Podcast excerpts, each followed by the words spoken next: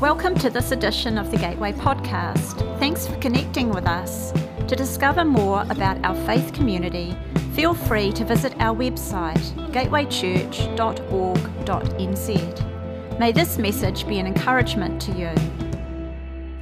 Uh, Today, or tonight, I should say, we are in week two of what we are calling the opposite spirit, where we are talking about how can we adopt an attitude that is different to the prevailing attitudes that are so often around us, wherever we live or wherever we work. So many of us, I guess, sense something of the cynicism, of the doom, and of the gloom, and the negativity around that it can sometimes, and in some ways, pull us down and fill our hearts with the anxieties and fears and the depression of our world. Sometimes the prevailing attitudes of the world can rub off on us as followers of Christ. It is like we get sucked into the attitude of the world around us. But by adopting the opposite spirit, we have been looking and saying that we want to make sure that if we want to be a people who live differently, who think differently, who speak differently, and who even pray differently, then we need to move in the opposite spirit, whoever we are, wherever we go.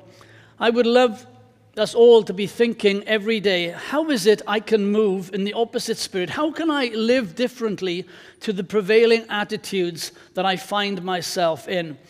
If you were here last week, I have been hoping this past week that you have gotten up in the morning and that you've gone to bed each evening and you've had moments in your day when you have thought, how can I live? How can I move in the opposite spirit against that which I face on a day to day basis? How can I move differently in the circumstances that I find myself?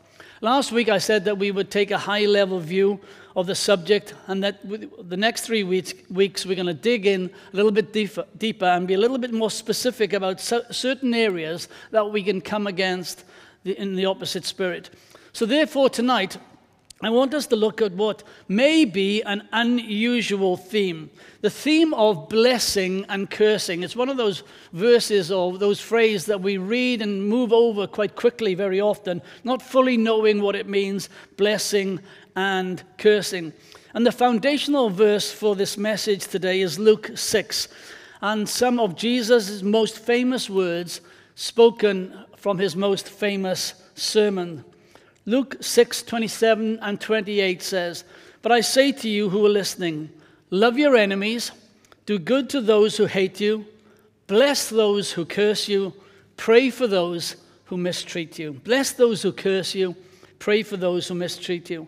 I would like to suggest that if you are here today and you are struggling to understand this concept of moving in the opposite spirit, then these two verses give the most clear explanation that we could possibly have about what we're talking about. Jesus says, if you have an enemy, someone who hates you, someone who mistreats you, someone who dislikes you, do the opposite back to them. Love them, do good to them, bless them, and pray for them. And this is exactly what it means to move in the opposite spirit. And I'm suggesting that it is not an easy thing to do. It is not easy to love your enemy and pray for those who you know are against you. This stuff is not easy. But I'm also suggesting that our influence and our impact in the world will multiply exponentially if we choose to live and move in the opposite spirit. so for today, I'm going to focus on those five words we find there in the middle, which simply say, Bless those who curse you. Because if we can find a way to bless those who curse us, then we are really making some headways in our theme for these four weeks. Before we unpack what it is to bless someone, I want to take a few minutes to look at the opposite of blessing, and that is to curse someone. We probably know that when Jesus uses this phrase or word curse, we know what he is not talking about. That's probably a good place to start. We probably know what he's not talking about. He's not talking about someone who lets out an expletive.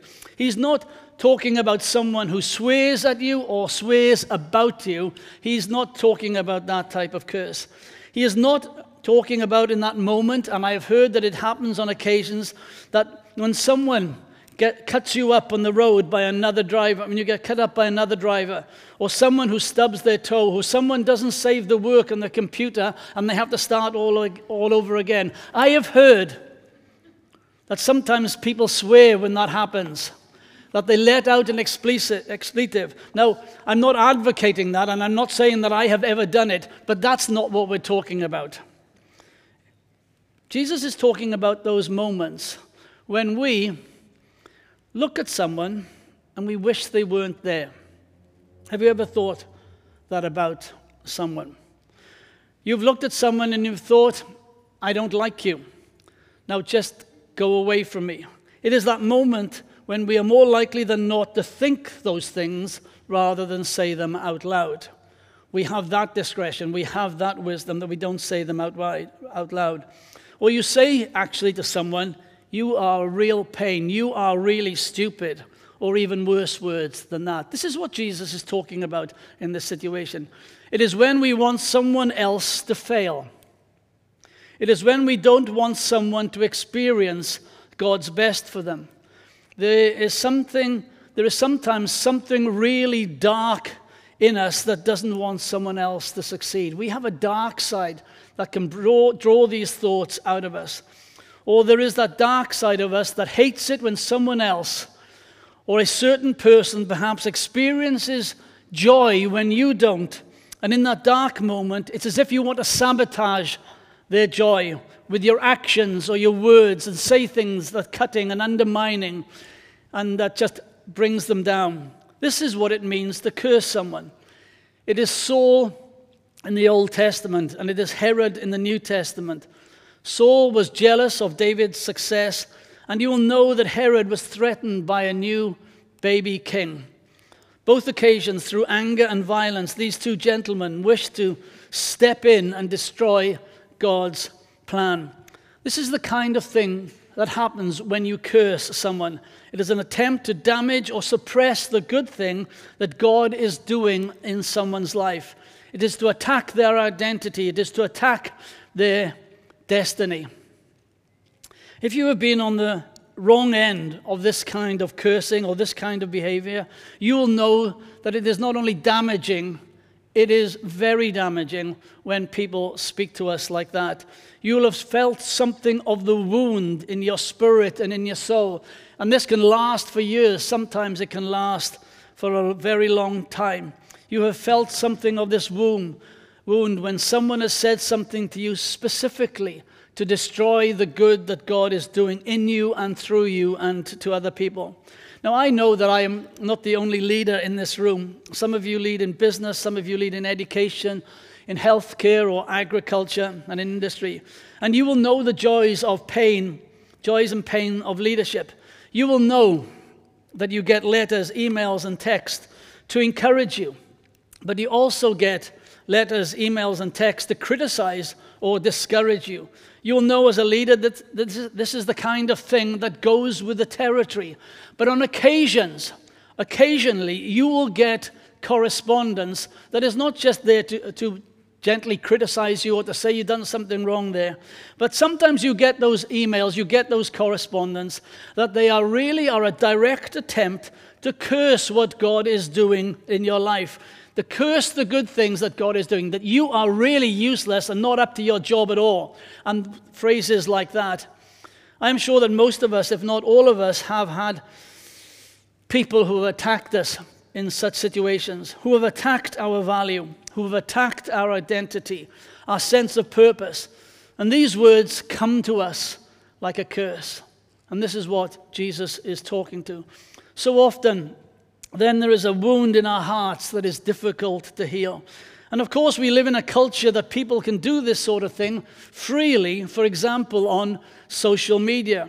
They can curse us without any sense of comeback or accountability. On social media, people can say anything they wish about you because they never have to look you in the eye.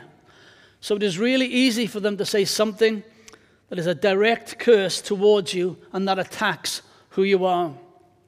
Whilst we live in this kind of culture, It is really important that we here at Gateway make a decision to be different. We will not be that kind of person. We will not be that kind of people, but that we would rather choose to live and move in the opposite spirit, and we will bless those people who curse us. So, this is what it means to curse. So, it's probably important to understand what it means to bless someone. To bless someone is not a phrase that we often hear outside of church and Christian circles. In general, the only time we talk about blessing someone in those situations is when they sneeze. And we say, bless you. When they sneeze, we say it for, for some superstitious reason that goes back to the Dark Ages. It's probably the only time that our culture actually hears it. It is crucial that we understand what it is to bless someone and if you ever have time to dig through the scriptures or do a Google search, you will find and you will discover that there are a number of slightly different ways that blessing is defined. And here are some examples. To bless someone is to speak well of someone, it is to take delight in a person, it is to speak the intention of God over someone. It is, it is to speak about the good that is in someone. It is to, to declare the favor of God over them. Let me say those again. To bless someone is to speak well of someone. It is to take delight in someone. It is to speak the intention of God over someone. It is to speak about the good that is in someone. It is to declare the favor of God over a person. This is what it is to bless someone. And when we bless them, even if that person is an enemy or who is against us, it is like we are making some prophetic declaration that this person will experience God's fullest expectation for their life. Dallas Willard says, Blessing is a projection of good into the life of another. The projection of good into the life of another.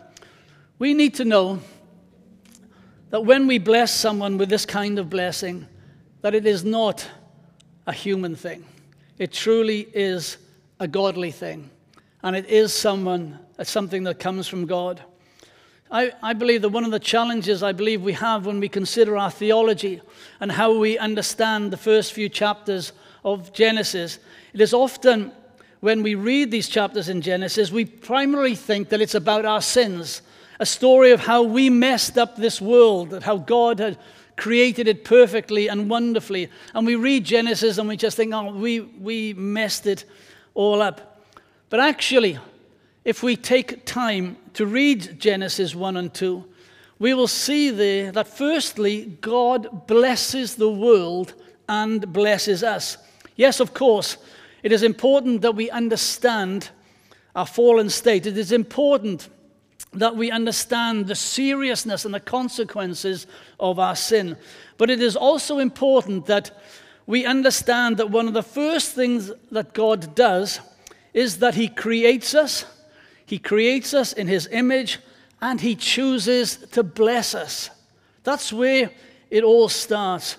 When God looks at us as human beings, it is important that we understand that right to the very core of our being that we are made by Him, we are reflecting His image, and we are blessed, and His blessing is upon each and every one of us. Let me read three verses from Genesis 1.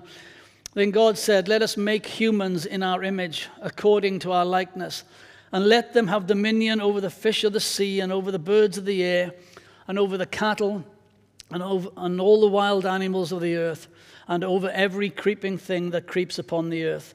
So God created humans in his image. In the image of God, he created them. Male and female, he created them. God blessed them. And God said to them, Be fruitful and multiply, and fill the earth, and subdue it, and have dominion over the fish of the sea, and over the birds of the air, and over every living thing that moves upon the earth. We need to fully understand that at the very beginning, that at the very outset of the human story, God takes delight in us. God takes delight in you. That God looks at us and that we are very good. And then He looks at us and then He blesses you and He blesses me and He blesses us all. See, the reason why this is important is because it is much easier, it is far more easier to bless someone else when you firstly know that you are blessed. It's easier to bless someone else when you know that yourself you have been blessed. It is much easier to even bless our enemies when we know God's blessing is upon us and that He's upon each and every one of us. It is much easier to give something away that you have when you have been given it firstly. This is why it is essential that we need to be, we need to recognize that we are truly blessed. We see when God and Jesus says, bless those who curse you, he's not asking us to do it out of an empty reservoir of our life. He is doing it and asking us to do it out of our knowledge that he has blessed us far more abundantly than we can ever imagine or hope for. Let me illustrate this further from Jesus' life. From the very moment when Jesus hears the blessing of his Father, he then steps into ministry and he blesses those around him. So, from the overflow of his Father's blessing, he blesses us. As Jesus' head comes up out of the waters of baptism, in that moment, he hears the Father speak a word of blessing over him. You are my Son, whom I love. With you I am well pleased. You are my Son, whom I love. With you I am well pleased.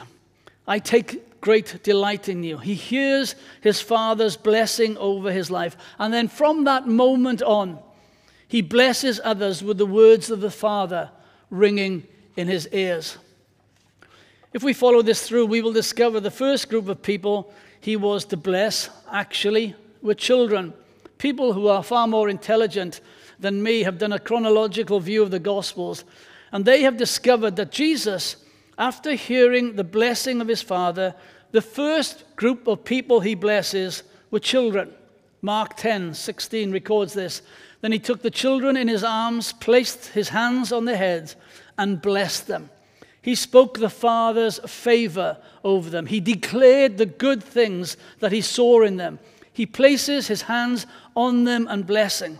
You see, these kind of blessings are the most powerful because they are what we call top down blessings. When a parent blesses a child, when a teacher blesses a class, when a boss blesses their staff, when a CEO blesses their company, when a coach blesses their team, when the old bless the young, a top down blessing, and it is incredibly powerful. Some of you will know that last month I turned 62. And uh, from when I was 60 on, I've been listening to a lot of podcasts and reading a lot of articles and doing a lot of research about coming into the evening of my life, which I am. That's not a sad statement, it's just a reality. I'm coming into the evening of my life. How do I navigate that? How do I do that well? How do I finish well? These various sources will tell you the choices that you have to make at this time of life decisions that will help you be effective, help you be productive, help you to do well and to finish well. One of the books out there talking about this issue says that in the first half of our life, most of us struggle with the commandment, do not commit adultery.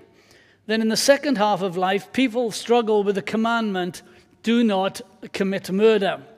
The writer was saying that in the first half of our life, people struggle very much so with, with lust and sex. And in the second half, they struggle with anger, maybe sadness of not having achieved many things that they wanted to.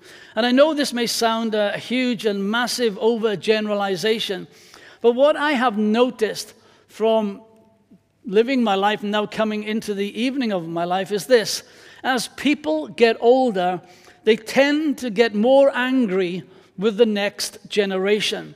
They struggle to place blessing on the next generation. Maybe they feel threatened by the next generation. Maybe they feel like they're losing control. Maybe they feel as if they're not as important. So they don't really want to bless the next generation.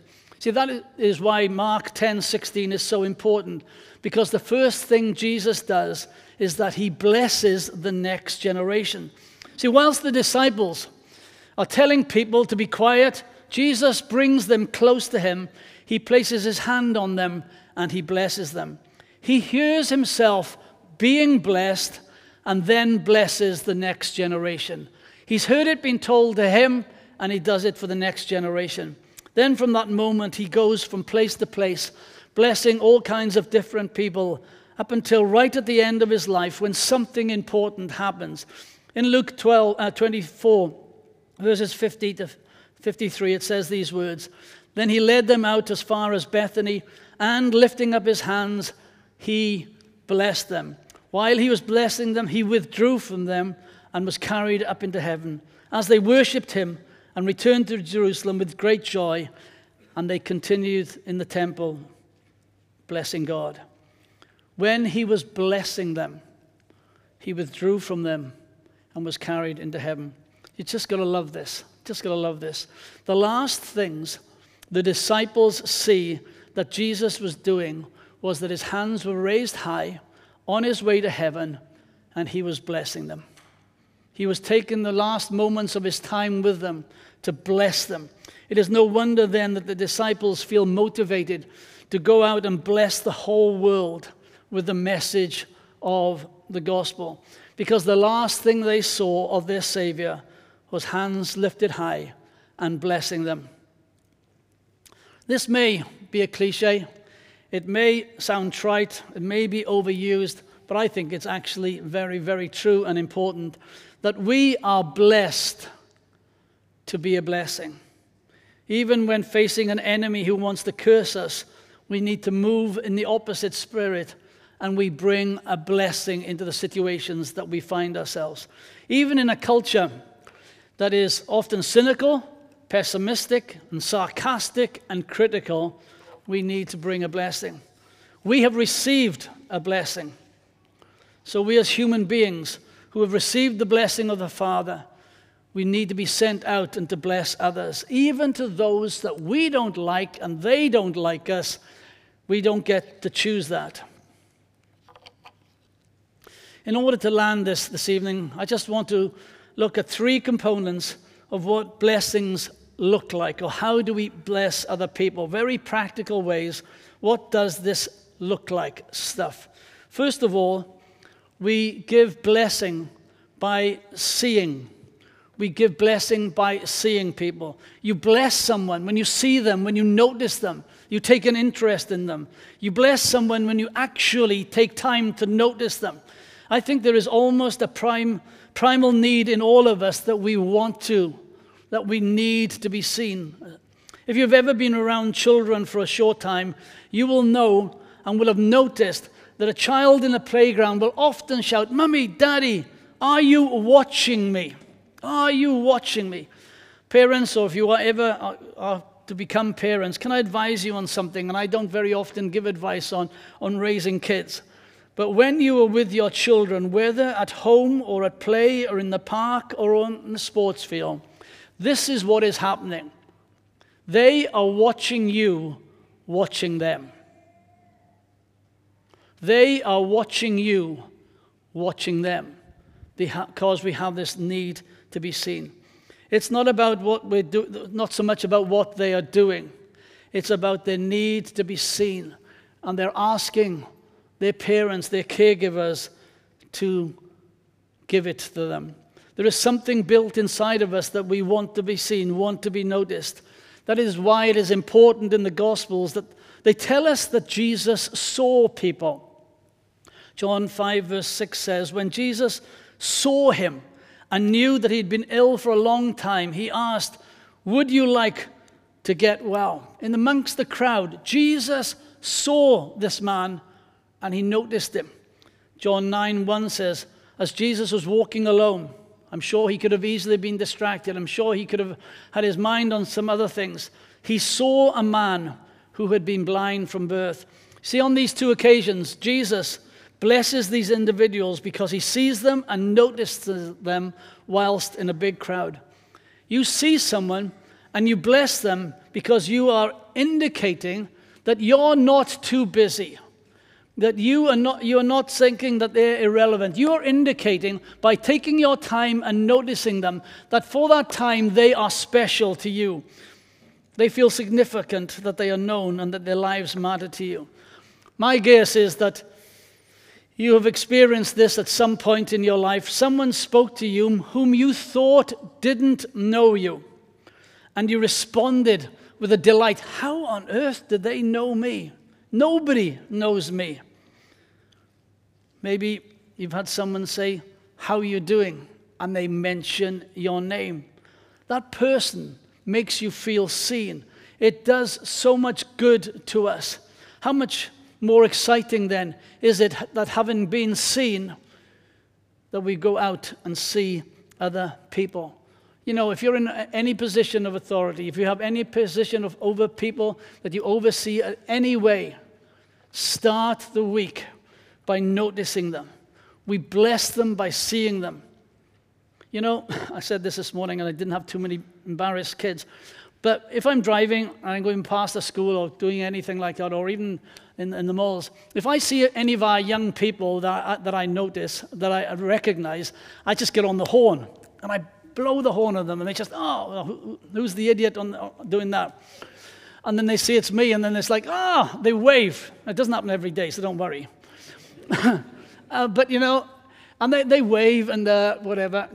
I would say that four times out of every five, I, when I next see that child or that young person or that school person, they say, Hey, we saw you in the car. And you know, despite the embarrassment that they had with their kids, the actual delight of being seen outweighs any embarrassment at all. So they go on their way. Hey, you know that guy who stands at the front of church? He saw me. He recognized me. And although they may have been embarrassed, they know that they were seen. Sometimes we are way too busy and we don't see people. Secondly, we give blessing by speaking, where we actually call out the good in another person. You tell them how wonderful they are, how good they are, and something you appreciate about who they are. Let's go back to that, what we called, or what I've called top down blessing. Speaking to someone that is younger than you. Everybody here today has someone who is younger than them, someone who's not as, as, skilled as you, someone who's perhaps not as educated as you, someone who hasn't had the time to make the mistakes that you have made. In some way, if we just take time to speak to them, we bless them enormously. You know, I, I just felt God said to me a couple of years ago, I was at a funeral and uh, I wasn't taking it, and a colleague uh, who, who I knew was taking it, and did an absolutely amazing job. And uh, I texted or, or, rang this person. I said, I just, you know, you don't need my adulation, but I just thought that you did an amazing job today. And I think that person was truly blessed. You know, sometimes we can do it peer to peer, colleague to colleague. And you know, when you speak good about people, it doesn't diminish you. Actually, it makes room. And we're not going to lose out. Sometimes I thought, oh, if we, if we praise a colleague or speak well about someone who's a peer of ours, or oh, maybe they'll be more popular or get something. That never, ever is going to happen. You know, tell your children, tell your siblings that you are proud of them. If you have a friend in the room, tell them how much they mean to you. If you have a friend who's not in church, who's not here, that doesn't go to church, still tell them the life that they give you. If you are married, always speak well of the person that you are married to, both in public and in private. Find your staff, if you have any, or if you lead any department, tell them when they have done a good job that they have done a good job. Don't let them guess that they have done a good job. As a teacher, why not speak the intention of God over your class? And even those children that you wish weren't in your class but have got to be in the class despite the fact that you don't want them. Speak the blessing of God over them. And if you have an enemy, why not shock them and move in the opposite spirit and declare something good over them? And finally, we bless by sacrificing. We bless when we give something of, of, of ourself that costs us so that the other person can have life. This may be we give sacrificially for somebody. Maybe we give them of our time, of our skill, of our energy. We do something that we give of who we are, that, they, that we feel a loss so that they can experience life. I told this story, let's just say very quickly one last personal story. One of the most difficult, hardest days of my life was the 24th of August, 2013. It was incredibly difficult. We were about to leave the UK to come to, uh, to New Zealand. That wasn't the difficult part of it. We were going to have a few days' holiday. And uh, we were saying farewell at the airport to our youngest, to Megan, who was just then 20. Uh, our son was here. She was going to join us when she finished her degree and, at Cardiff. And she was going to, said was going to join us. Um, we were saying goodbye at the airport. And, you know, we all knew the exciting venture that was ahead, ahead, but saying goodbye to your youngest at the airport is one of the most difficult things you, can do. We'd all decided that this as a family so that was, nobody was left out. We were going to miss her 21st birthday, which was uh, a few days later, and we were going to celebrate that when she managed to get over at Christmas. that day, my dear, dear friend, my, my number two at that time, did the following.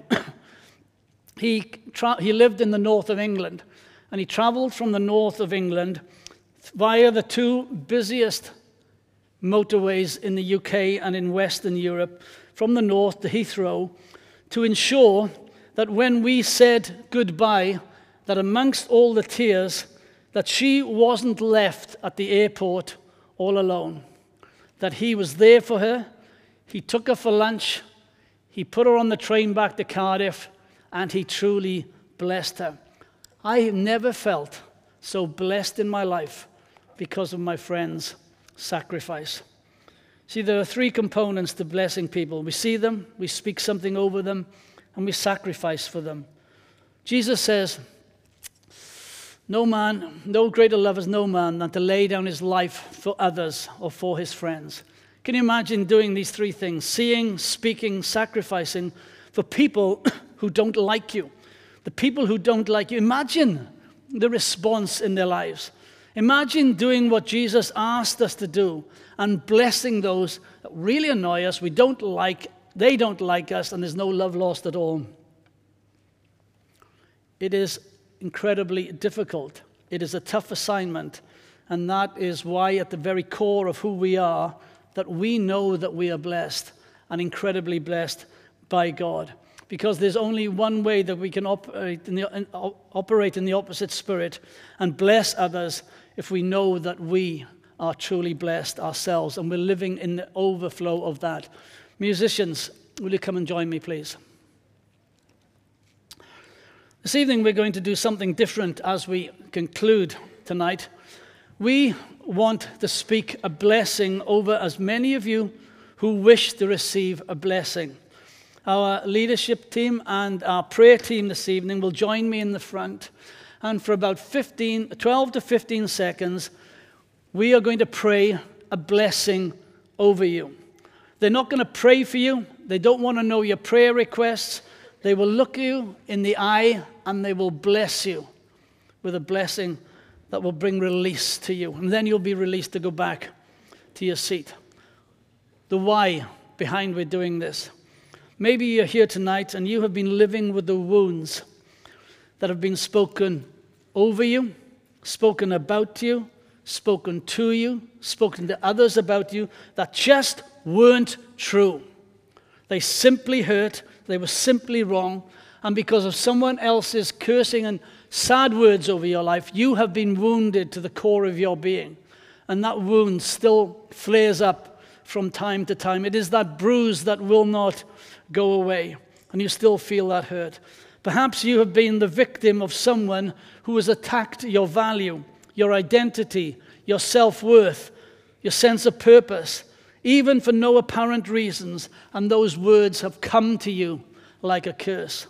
When I was praying yesterday about this morning service, but I was actually praying at this time about this evening service. And I really want to uh, invite you, if you have known the curse of being bullied, If you have been bullied for no apparent reason, or just from the fact that you were the wrong person at the wrong place at the wrong time, or you, you have been the object of someone's specific bullying, I would like you to come forward and we want to bless you. And we want to release that. We want to speak the word of God into your situation and into your, your area of identity. You know, the source of these words can also bring wounded, wounding, such as a parent or a spouse or an ex spouse a child or a friend or a teacher or a colleague or a neighbor. We can be wounded by something said about us specifically because someone said it to us who we thought better of. So we want to pray a blessing over you to come against that which has been spoken over you. As I said, we're just going to pray a blessing. We're going to ask you to sit down and just invite people to come to pray and bless in the opposite spirit. if we remember last week, we talked about praying in the opposite spirit. So when someone has an issue with porn or uh, an area of addiction like that, we pray, pray for purity. When someone is suffering with anxiety, we pray for peace. We pray in the opposite spirit to bless with the opposite so something can take place. You know, we do this so that you can leave the building knowing that you have been blessed by God and that something has been broken through this blessing. But secondly, having been blessed by God, that we will have the courage to go out tonight and into next week and to bless others wherever God has strategically placed us, whoever we are, wherever we go. Thanks for listening. If you'd like to know more about our faith community, feel free to visit our website gatewaychurch.org.nz.